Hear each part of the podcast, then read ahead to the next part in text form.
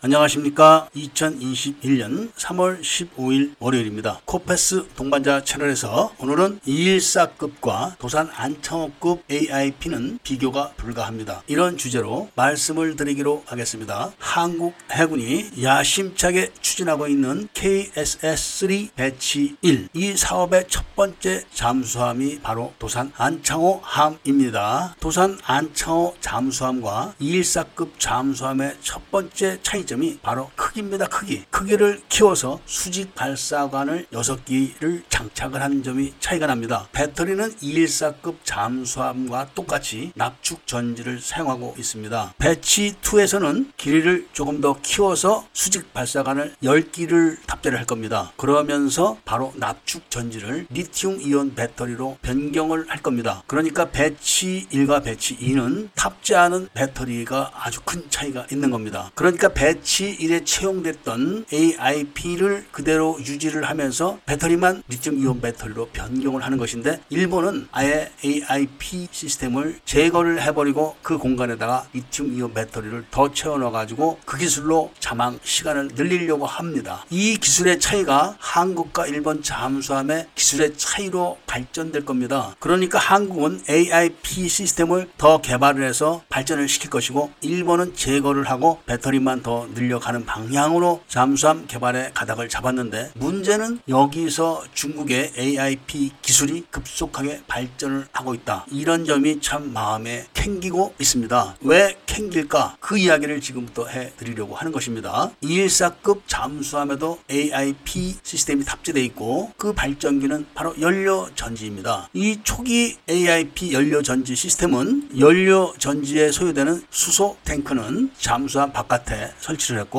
그 기술을 우리나라가 도입을 했던 겁니다. 산소 탱크는 잠수함 안에 설치를 해도 되는데, 수소 탱크는 수소가 위험물질이기 때문에 만일을 위해서 잠수함 바깥에다가 탱크를 별도로 설치를 한 겁니다. 그런데 독일이 이 점에 착안을 해가지고 수소를 저장하는 방법을 개발을 한 겁니다. 수소를 액체나 기체로 저장을 하게 되면 아주 위험합니다. 위험물질이죠, 그야말로. 그런데 수소를 특수한 금속에다가 가두는 기술을 개발한 겁니다. 우리가 눈으로 보면은 쇠가 한 덩어리로 보이지만, 그것을 확대하면 많은 공간이 있다고 합니다. 그 공간에다가 수소를 채워넣는 건데, 그 쇠가 바로 고가로서 비싸지만 안전성은 보장이 되는 획기적인 기술이라고 합니다. 쉽게 말하면 쇠에 녹이 나면 그 녹을 분석해보면 산소가 주 성분인데, 그런 개념으로 수소를 그렇게 가둔 겁니다. 잠수함은 무게 균형을 맞춰야 되기 때문에 어느 정도 무게가 필요하기 때문에 아주 획기적인 방법으로서 잠수함 내부에 수소를 저장을 하면서 무게를 맞출 수가 있다고 합니다. 그러니까 디젤 잠수함으로서 수소 저장 합금은 부르는 게 갑일 정도로 고가였었는데, 이 기술을 우리나라 중소기업에서 개발을 한 겁니다. 독일이 티타늄에다가 고가의 합금을 사용했는데, 우리나라에서는 저가의 합금을 사용해가지고 가격이 독일 제품보다는 십 퍼센트 이상 저렴하다고 합니다. 독일이 들으면 열받을 일이지만, 배후에서 제작한 도산 안창호 잠수함에는 바로 수소 저장 합금이 내장되어 있다고 합니다. 이 수소 저장 합금은 그야말로 쇳덩어리이기 때문에 어뢰를 맞아도 폭발을 하지 않는다고 합니다. 수소 추출 장치를 연결해야만 수소가 나오기 때문에 그야말로 획기적인 기술입니다. 이 장치를 일본은 만들질 못했고, 중국이 갑자기 에이아이피 시스템을 개발을 하고 따라서 하기 때문에 불안하다고 하는 겁니다. 지금 독일에서 제작하는 이백십사급 잠수함들은 수소 저장 탱크가 아닌 수소 저장 합금을 이용해서 제작을 하고 있습니다. 독일도. 그런데 고가지요. 자, 그럼 연료 저장 합금만 개발했냐면 그것이 아니라 수소 연료 전지도 자체 개발을 해가지고 탑재를 하고 있습니다. 이 수소 연료 전지도 당연히 국내 중소기업이 개발을 해서 세계 두 번째로 인증을 받아가지고 잠수함에 탑재가 된 겁니다. 도산 안창호 잠수함은 크기가 커졌기 때문에 이 연료 전지를 더 많이 탑재를 했기 때문에 성능 시험에서 삼 주 이상을 잠 잠항을 했다고 합니다. 잠수함이 삼 주 이상을 잠항을 했다는 것은 잠수 상태로 미국을 왕복했다는 그런 이야기입니다. 그러니까 도산 안창호급 잠수함 배치 일에서는 국산 수소 저장 합금과 국산 수소 연료 전지를 탑재를 해서 성공을 했다, 이런 이야기가 되는 겁니다. 그럼 배치